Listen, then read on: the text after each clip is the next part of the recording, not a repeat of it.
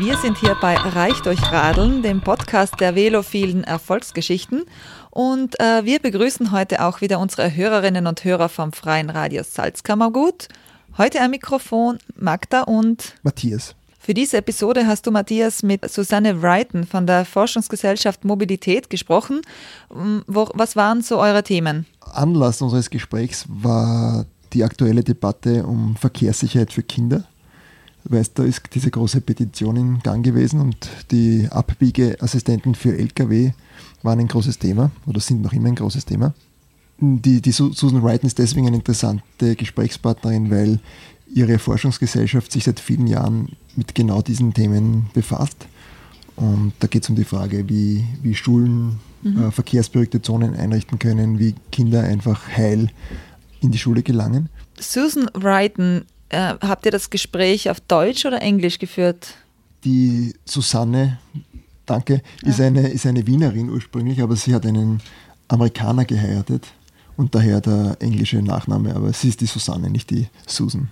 Die, die Susanne hat einen sehr ungewöhnlichen Lebenswandel. Sie ist von der, von der Biochemikerin, von der Genetikerin zur, zur Künstlerin und dann wieder weiter, wie sie zurück nach Graz ist, in die, in die Verkehrspolitik gewechselt, wo sie heute eben für die Forschungsgesellschaft arbeitet und, und für die Forschungsgesellschaft immer wieder total spannende EU-Projekte an Land zieht. Mhm. Und apropos Wendungen, äh, auch in dem Gespräch gibt es eine interessante Wendung. Da kommt, äh, wenn ihr genau hinhört, ähm, ein Überraschungsgast taucht da auf. Ja. Unser jüngster Studiogast, glaube ich, ever. Homeoffice hat so seine Tücken und zweieinhalbjährige, wie mein kleiner Sohn, die verstehen das Konzept Podcast oder Radiosendung noch nicht wirklich. Okay, aber vielleicht auch was dazu sagen können zur Verkehrssicherheit für, für Kinder auf der Straße. Ja, kann man sich dann eh gleich anhören, was er dazu zu sagen hat. Bin gespannt. Liebe Susanne, danke für deine Zeit. Ich freue mich sehr, dass wir heute ja, Gelegenheit hallo, haben zu plaudern. Ich freue mich auch. Willkommen bei Reich durch Radeln. Das Ganze wird heute als Skype-Interview stattfinden. Das heißt, die Susanne und ich sind nicht im selben Raum. Susanne, wo befindest du dich gerade? Ja, ich befinde mich zu Hause in meinem Homeoffice in Graz. Und ja, ich freue mich auch sehr über die Einladung. Die Katze hast du rausgesperrt, hast du schon gesagt. Der Hund, den Hund ebenfalls? Die Katze habe ich rausgesperrt und den Hund auch, aber werden wir schauen, vielleicht kommt er wieder, aber der ist nicht so lästig und kriecht nicht am Tisch herum. Super. Du, ähm, was einem, wenn man sich deinen Lebenslauf anschaut und ein bisschen hineinrecherchiert in dein Leben auffällt, ist die unglaubliche inhaltliche Breite. Du bist Senior Project Manager bei der Forschungsgemeinschaft äh, Mobilität, wo du eine der, so ich das verstehe, eine der Schlüsselfiguren bist, die immer wieder mit großem Erfolg EU-Förderungen an Land zieht und diese großen Mobilitätsprojekte dann orchestriert. Äh, für unsere Hörerinnen und Hörer Kannst du uns noch einmal deine Lebensgeschichte erzählen? Ich habe in Wien und in München äh, Molekularbiologie studiert und bin dann äh, nach Amerika gegangen, berufsmäßig. Habe dann schnell geheiratet und Kinder bekommen oder meinen Sohn bekommen und eine Pause eingelegt, die länger ausgefallen ist, als das ursprünglich geplant war. Dann nach England übersiedelt, ein zweites Kind bekommen und dann habe ich mich einem Thema gewidmet oder, oder eben der Kunst oder verschiedensten Kunstausbildungen. Ich habe eine zweijährige Bildhauerausbildung gemacht und ich hätte tatsächlich ganz gerne in dem Bereich weitergearbeitet. Wir sind dann aber zurück nach Österreich übersiedelt und aus privaten Gründen habe ich aufgehört, in der Kunst zu arbeiten und ähm, habe zuerst Übersetzungen gemacht, noch in meinem Fachbereich, also Biotechnologie und Genetik äh, für eine große Patentsanwaltskanzlei in München. Und durch Zufall bin ich dann zu der FGM gekommen, eigentlich zuerst, um auch dort ein bisschen was zu übersetzen. Aber das ist dann sehr schnell in Projektarbeit umgewandelt worden und ich habe mit dem Karl Reiter von Anfang an zusammengearbeitet. Der Karl Reiter ist einer der Gründer der Forschungsgemeinschaft, gell? Genau. Also ich würde sagen, er ist äh, der Gründer, er ist unser großer kreativer Kopf äh, bei der bei der FGM. Er hat die vor ich glaube jetzt 25 Jahren gegründet, die FGM. Und wir arbeiten seitdem ich 2008 zu der äh, FGM gekommen bin, eigentlich immer zusammen, haben schon viele Einreichungen äh, zusammen gemacht. Und ja, das ist irgendwie, wir sind ein ganz gutes Team, glaube ich, bei solchen EU-Projekten. Zurzeit äh, habe ich zwei große Horizon 2020 Projekte zu betreuen. Das eine kennst du eh, das ist City Changer Cargo Bike und das andere äh, heißt Metamorphosis und da geht es darum, wie wir unsere Städte kinderfreundlicher und weg von dieser Autozentriertheit bringen können. Nur als Erklärung, was ist Horizon 2020? Ja, das ist das äh, Horizon 2020, das ist das große Forschungsrahmenprogramm zurzeit der EU, in dem sehr, sehr viele dieser Forschungsprojekte laufen. Und äh, wir haben, glaube ich, in der Firma insgesamt fünf solcher Projekte derzeit laufen, an denen wir beteiligt sind oder die wir koordinieren. Kurz zurück zu deiner persönlichen Geschichte, weil das ja so, so, so gewaltige Änderungen sind, die da in deinem Berufsleben stattgefunden haben. Hast du da für dich bewusst gesagt, so die Genetik, das lasse ich jetzt liegen und stattdessen äh, ist die Kunst das eine? Was ist da durch deinen Kopf gegangen? Nein, das habe ich nicht gesagt, weil äh, das hat mir ja großen Spaß gemacht und das war auch nicht ganz unerfolgreich. Aber ich, ich bin dann, nachdem ich mein, äh, nach dem Postdoc, wollte ich doch eher so in die Koordination gehen. Das heißt, ich bin in einer Firma gewesen, die das äh, Vienna International Research Center äh, und dort soll, soll man weiterreden? Äh, wenn du, du hast gehört, mein kleiner Sohn, der, der ist gerade zurückgekommen und der kann ja. seit drei Tagen die Türen aufmachen und das bin ich nicht mehr gewöhnt.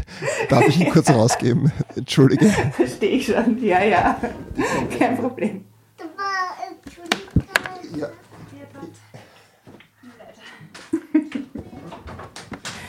So. Man, das geht ja so mir süß. jetzt schon so er ist Ja so süß. Aber ja, er klingt schon so süß.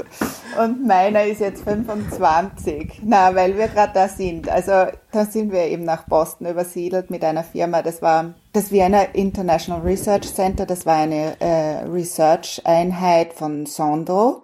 Äh, und da haben wir gearbeitet an Xenotransplantation. Das heißt, äh, die Transplantation von Fremdorganen. Vom Schwein eigentlich in den Menschen wäre es gedacht gewesen. Und da war meine Aufgabe aber die Koordination der Forschungsgruppen in Wien und in äh, Boston. Harvard Medical School war das. Und ich bin dann eben, wie gesagt, äh, schnell schwanger geworden und hatte auch seinen süßen kleinen Buben, wie du jetzt gerade.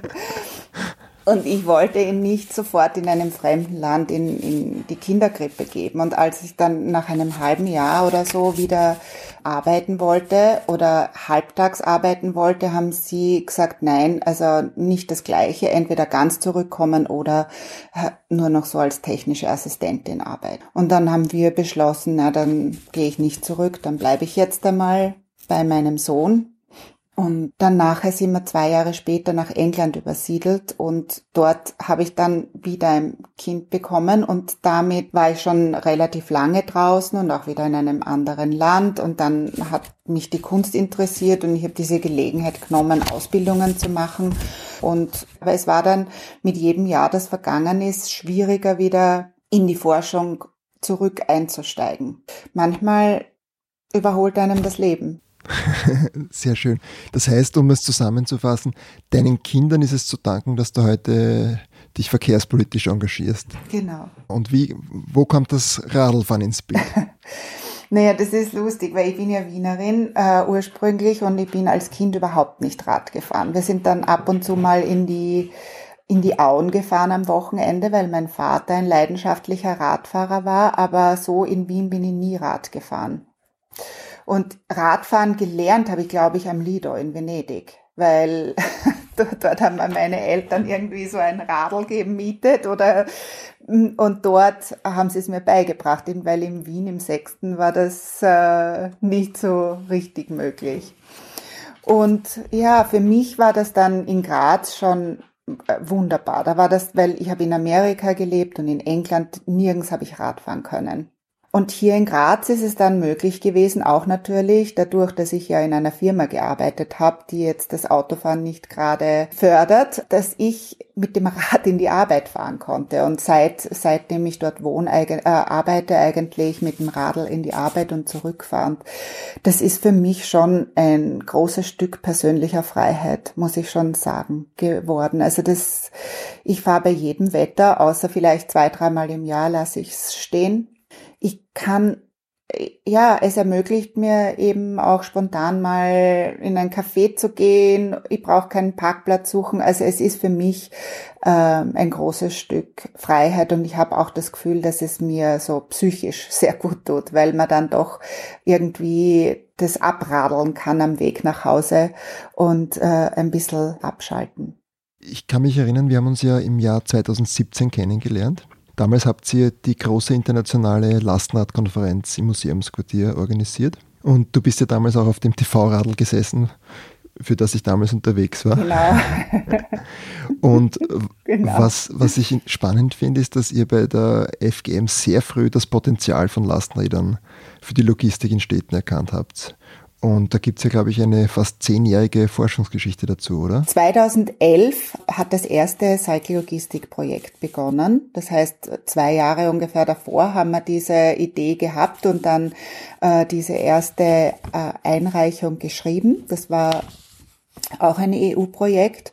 Äh, das ist von 2011 bis 14 gelaufen und dann hatten wir, das war schon damals relativ erfolgreich.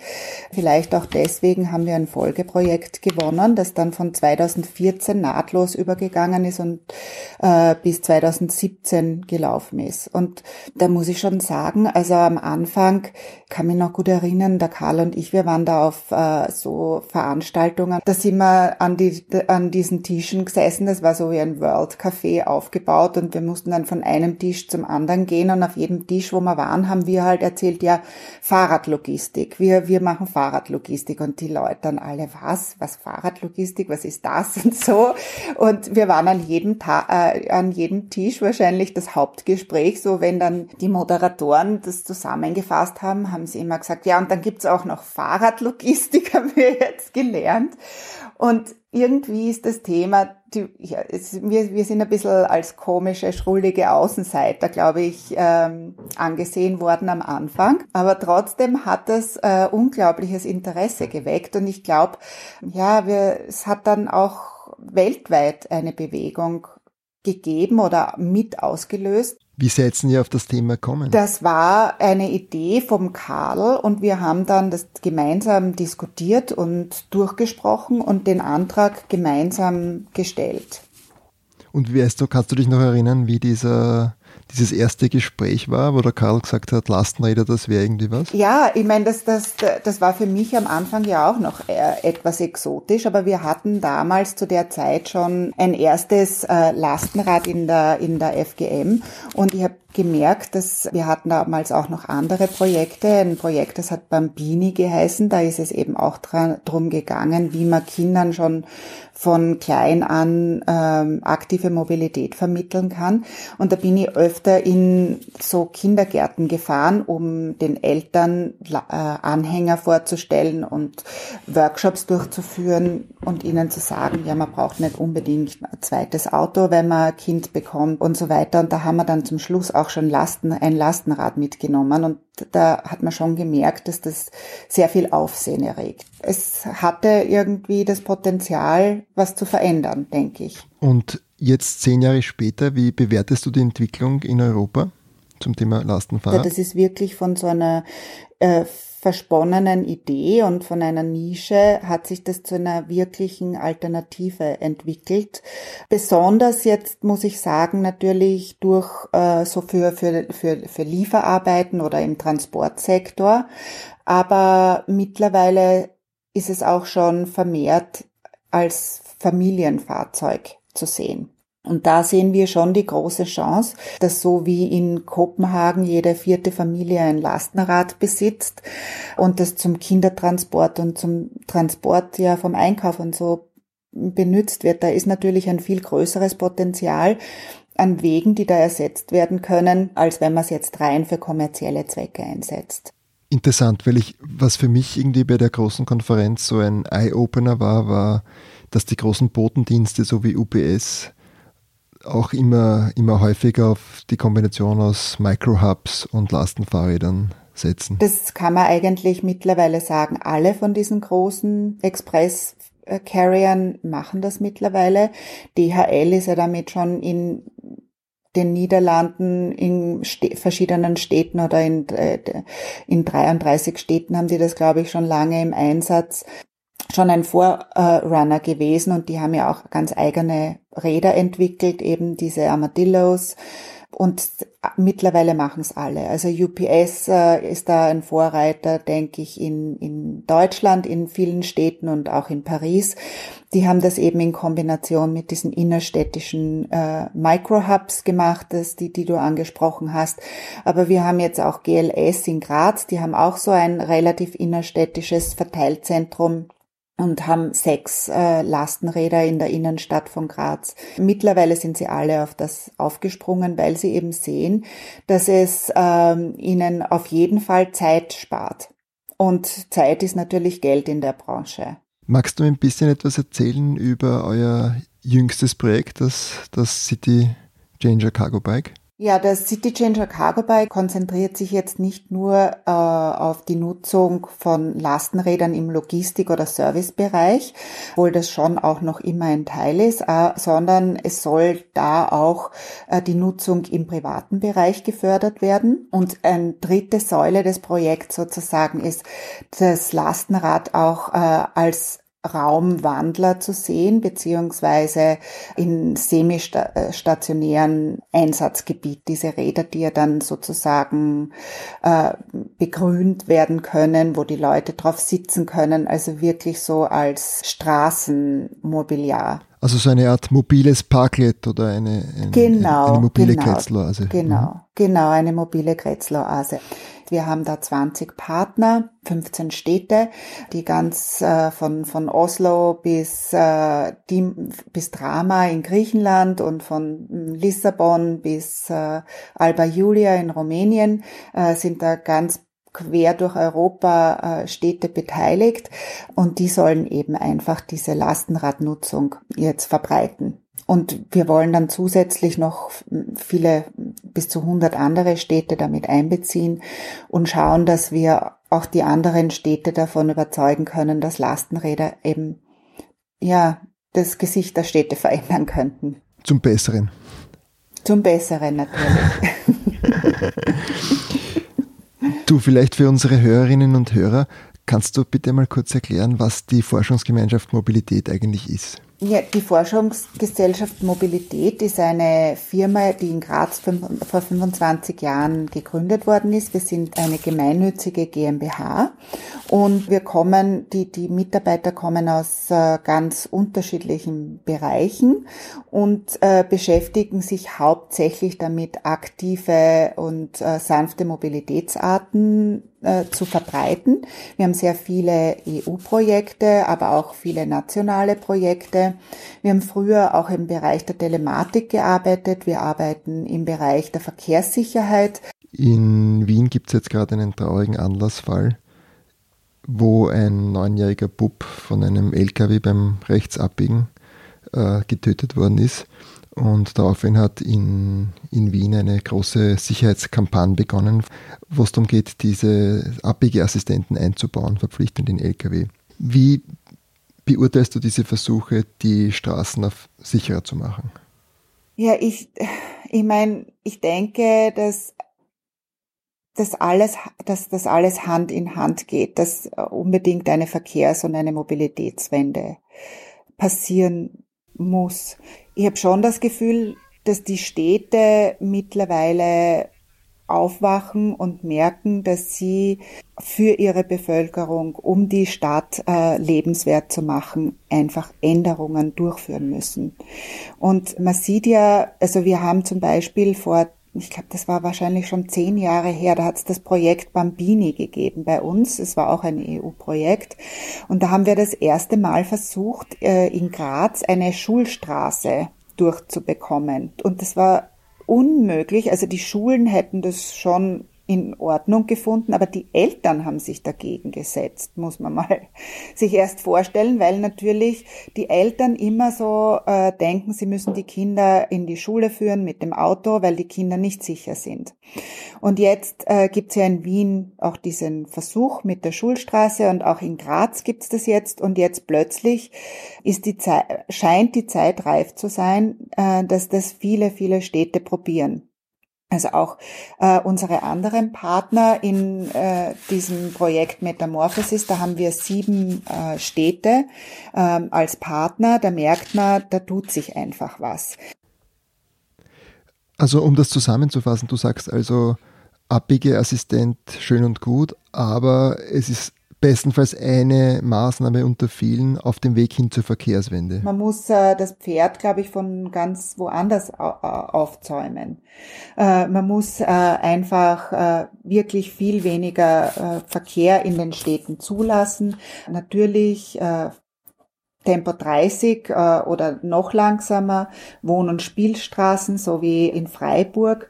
Man muss es einfach von der anderen Seite aufziehen. Wir müssen die, die, die Städte wieder kinderfreundlicher machen und nicht äh, die Autos noch besser ausrüsten, äh, hochtechnisiert, äh, um das zu verhindern. Man muss, äh, und, und da sind wahrscheinlich beide unsere Projekte, also natürlich auch das äh, Lastenradprojekt fällt da ein bisschen hinein, weil ja auch das äh, daran arbeitet, dass weniger große Lastwegen in den Städten herumfahren und somit die, die, die Städte sicherer machen.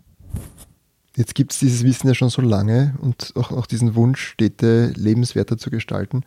Warum ist es so schwierig, diese, diese Veränderungen herbeizuführen? Ja, ich denke, wir haben uns einfach, die, die Menschen sind sehr bequem geworden und sie haben dem motorisierten Verkehr einfach äh, Übermacht gegeben in unseren Städten. Und äh, es ist äh, schwer, sich äh, von sowas wieder zu lösen und andere Lösungen zu akzeptieren, beziehungsweise ähm, sich an neue äh, Verkehrsmöglichkeiten zu gewöhnen. Und ich denke mal, auch hier ist es ganz wichtig, die Menschen das, das auszuprobieren zu lassen. Äh, also sowohl mal Spielstraßen oder Straßensperren äh, zu machen, um zu schauen, ja schaut, es geht ja äh, auch wenn diese Straße abgesperrt ist. Es bricht dann nicht alles zusammen. Der Verkehr äh, findet sich dann neue Wege. Man muss ihnen solche Testmöglichkeiten anbieten, weil sonst ist es sehr schwer, weil wir Gewohnheitstiere sind. Bist du da eigentlich optimistisch, wie die weitere Entwicklung ausschaut? Ich habe letzt vor kurzem ist die aktuelle Verkehrsstatistik für Wien veröffentlicht worden, wonach der Anzahl der Autos in absoluten Zahlen wieder gestiegen ist. Ja, also ich bin jetzt äh, seit zehn Jahren, wie gesagt, äh, in diesem Gebiet tätig und ich war lange Zeit nicht sehr optimistisch, weil sich sehr, sehr wenig tut. Aber in letzter Zeit ähm, habe ich doch den Eindruck, dass die Städte Veränderungen herbeiführen möchten. Es braucht mutige Politiker und ich denke, äh, wenn nicht Vorgaben gemacht werden von der Politik, dann wird sich wenig ändern. Aber es tut sich doch einiges.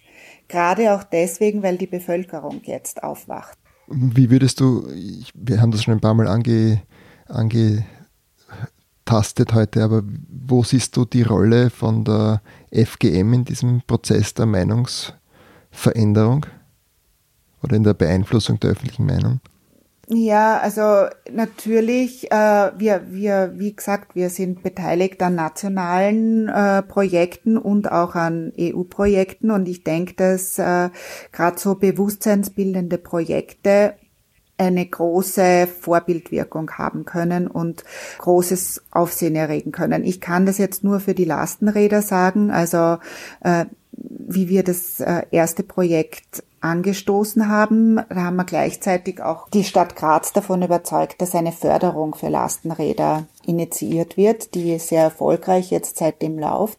Und da, wir hatten selber einige Lastenräder, die dann durch die Stadt gefahren sind und mittlerweile sieht man in Graz überall Lastenräder. Also jetzt auch zum Beispiel in dem Metamorphosis-Projekt gemeinsam mit dem Landwirbel, den du ja wahrscheinlich, von dem du schon gehört hast, äh, mhm. werden wir, machen wir viele temporäre Straßensperren vor Schulen. Und auch da haben wir die Hoffnung, dass wir eine zumindestens von diesen temporären Straßensperren äh, dann permanent machen können. Ja, super, Susanne, vielen Dank. Ein optimistischer Ausblick. Dann bleibt mir nur noch die, die letzte Frage, die wir allen unseren Gästen und Gästinnen stellen. Stichwort Reichtum durch Radeln. Deine Gedanken dazu? Für mich ist das Radlfahren so ein, ein Stück persönlicher Freiheit. Und äh, es ist was, was man wirklich, was die Generationen verbindet. Man kann es mit seinen Kindern machen und man kann es bis ins hohe Alter machen. Das ist wirklich so, den Wind in den Haaren zu spüren. Das ist eigentlich wunderschön. Das ist der Reichtum des Radlfahrens, weil äh, das blasst dann auch die ganzen Gedanken weg. Die ganzen negativen. Wunderschön. Ja, super, Susanne. Vielen herzlichen Dank. Gerne.